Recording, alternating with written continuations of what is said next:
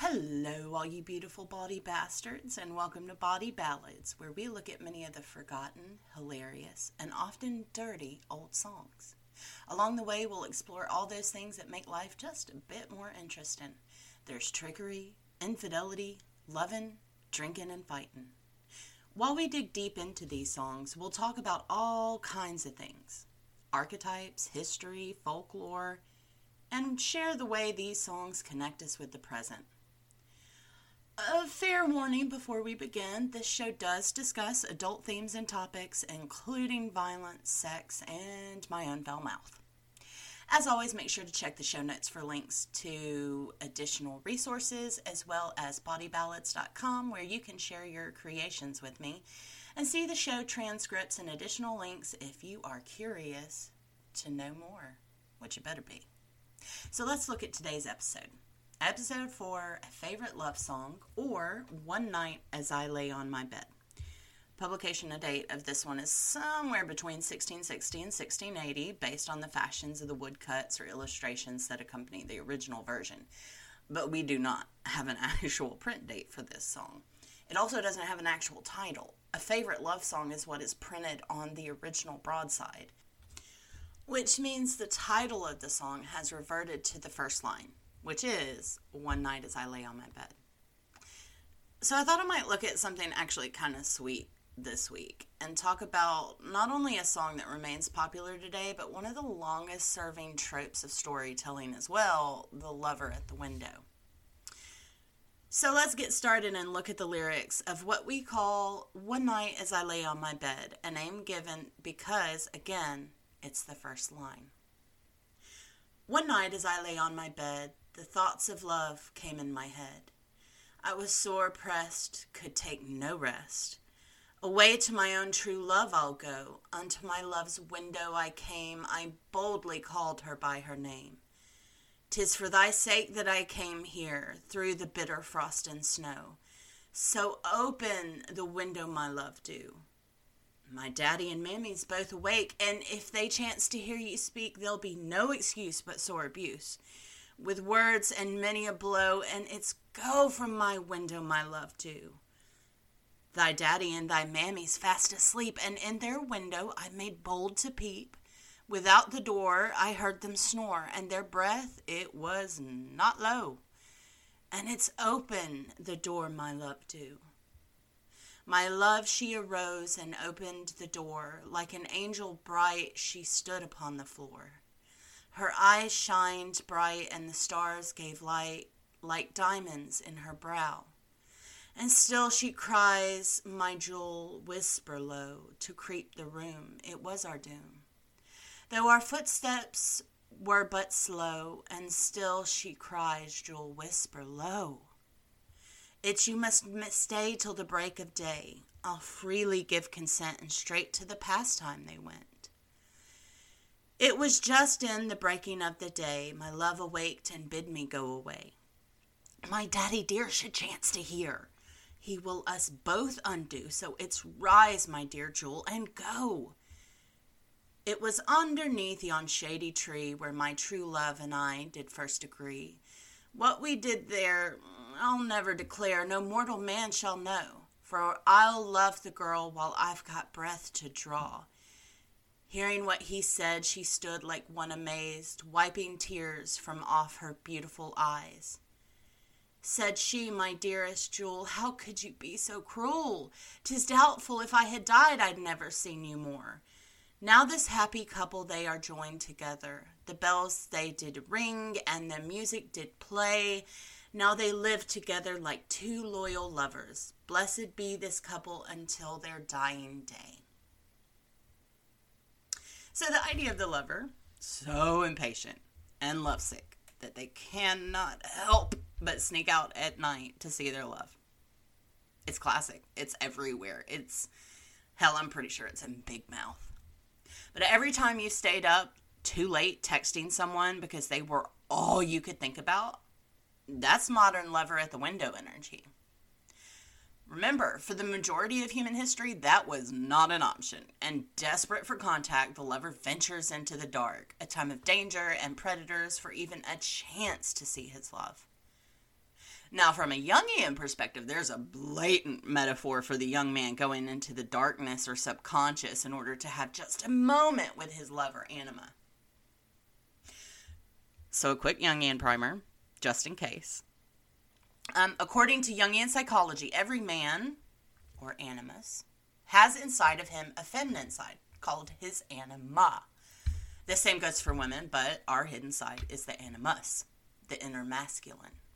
Whatever the case, they're subconscious. In the case of the lover at the window, he's risked a lot of danger to get to his anima or the things that represent femininity to him. Ideas are usually formed from the relationship with the mother. The girl at the window comes to represent all the positive feminine things that men crave things like comfort, compassion, sustenance, all the things that mothers give to their children.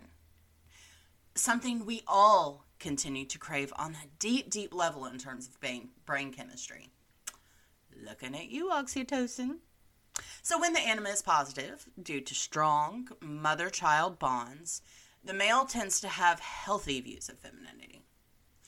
But when there are issues with that bond, the male can become more like some of the other men we've read about and that I'm sure you've all dealt with who do not have a really healthy view of what femininity is. So we get to see that directly reflected in his willingness to stand for her hand the morning after this positive view of femininity and love. There are a lot of songs out there that where this just is not the case. Hell, we just did Pretty Polly, and that kind of starts out the same. So I was trying to find information on the lover at the window trope or archetype and came across a byline about it as a trope to avoid. And all I could do was call bullshit. As humans, we live for these moments. Listen, if writing about those moments of passion is overdone, we may as well just give up now because there is no damn point continuing, is there? That feeling, that need, that magnetism that motivates most of what we do, we keep searching, searching for the person who fits our anima animus that we've built in our heads that drives us. Every time we sell sex, it goes to these moments. It's not so much the raw rumpy pumpy that sells billions of random shit. It's the chase and the pursuit. It's the feeling of being wanted and desired. It's the hope of finding that lover at the window energy again. So when people talk about getting that spark back or keeping that spark alive, they're talking about this same energy. It's unsustainable, of course, and perhaps that's why the most famous example is Romeo and Juliet. Which, side note, kids today do not react the same way they used to to that story. The first time I taught it and showed the movie, one of the boys in the back hollered, yeah, yeah, boo hoo. They bumped uglies, now they're dead. Another time, a girl yelled, Bye, Felicia, when Juliet killed herself. Perhaps they see the core of the story for what it is two horny teenagers who let their hormones get a bunch of people, including themselves, killed. It's a bit more complicated than that, yeah, but we aren't talking about Shakespeare today. But I do promise he is inevitably going to come up because these ballads and the early Playhouse they're like brother and sister. So, the first version of One Night as I lay on my bed I heard was the Steeleye Span version, which remains one of my favorites. But let's bring things over to the US, my home state, in fact, and talk about one of my favorite modern variations of this archetype, Steal Away, by Alabama man Jimmy Hughes. I know it's wrong asking this of you. There's no other way I can be with you. If only your folks would approve seeing like this, we wouldn't have to do. No, no. I won't tell anybody else. I'll keep it to myself. I know it's late. Whoa, I can't wait. So come on, steal away. Please steal away. Cause I need you. Yes, I do. Oh, by my side. Yes, oh, honey, I need you. I need you to be my guide. This song was part of the very early days of Fame Studios and the Muscle Shoals music era, which saw greats such as Hughes, cousin Percy Sledge, Aretha Franklin, Rolling Stones, Etta James, and of course, Skynyrd. Hughes credits this Steal Away uh, spiritual as his inspiration. And that's all about Jesus coming to get you.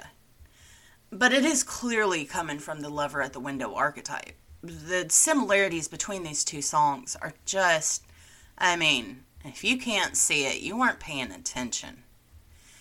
This brings me to another reason for this podcast. I have this curiosity to know how many other Lover at the Window songs are out there. But I am one person and there is a lot of music out there. So if you know of a Lover at the Window song or songs, no matter the language, send them over to bawdyballads at gmail.com or submissions at bawdyballads.com. Both will work.